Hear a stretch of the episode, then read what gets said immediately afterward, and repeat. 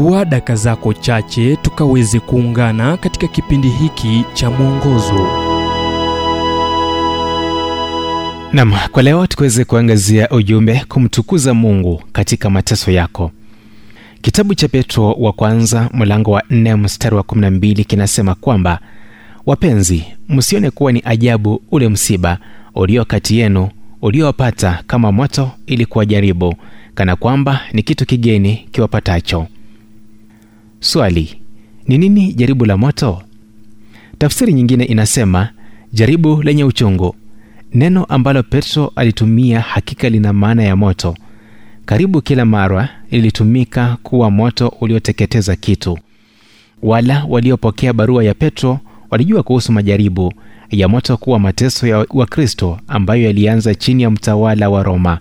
Aliyeendelea kuwatesa na kuadhibu bila haki wale waliotembea na bwana. Leo jaribu la moto linaweza kuwa ugonjwa kama kansa shitaka lisilozingatia haki ambalo linatishia kupoteza rasilimali zako au kiangazi ambacho kitapelekea mimea yako kukauka na kwa wengine laweza kuwa mateso ya hali ya juu au kufungwa jela. Petro anatupa njia ya kukabiliana na majaribu hayo ya moto. Kwanza anasema msione kuwa ni ajabu yanapotokea kwa maneno mengine ni kuwa hamna mtu aliyetengwa na mashaka ya ulimwengu huu dhaifu. Kisha anasema furahi furahi. Ndiyo kwa sababu unashiriki mateso ya kristo. Pia ana onyo usiteseke kama mtu mwovu.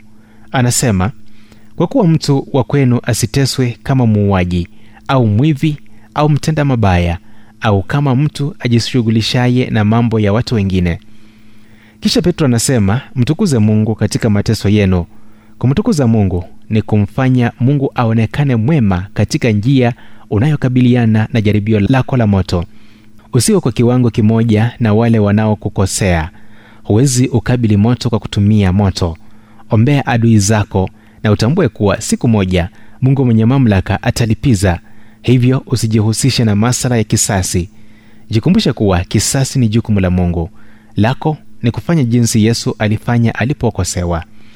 Mwisho kabisa petro anasema basi wao wateswao kwa mapenzi ya mungu na wamwekee amana roho zao katika kutenda mema kama kwa muumba mwaminifu. Petro wa kwanza 419 ujumbe huu umetafsiriwa kutoka kitabu kwa jina strength for today and bright hope for tomorrow kilichoandikwa naye dr harold sala wa guidelines international na kuletwa kwako nami emmanuel oyasi. Na iwapo ujumbe huu umekuwa wa baraka kwako tafadhali tujulishe kupitia nambari 722331412 kumbuka ni 722331412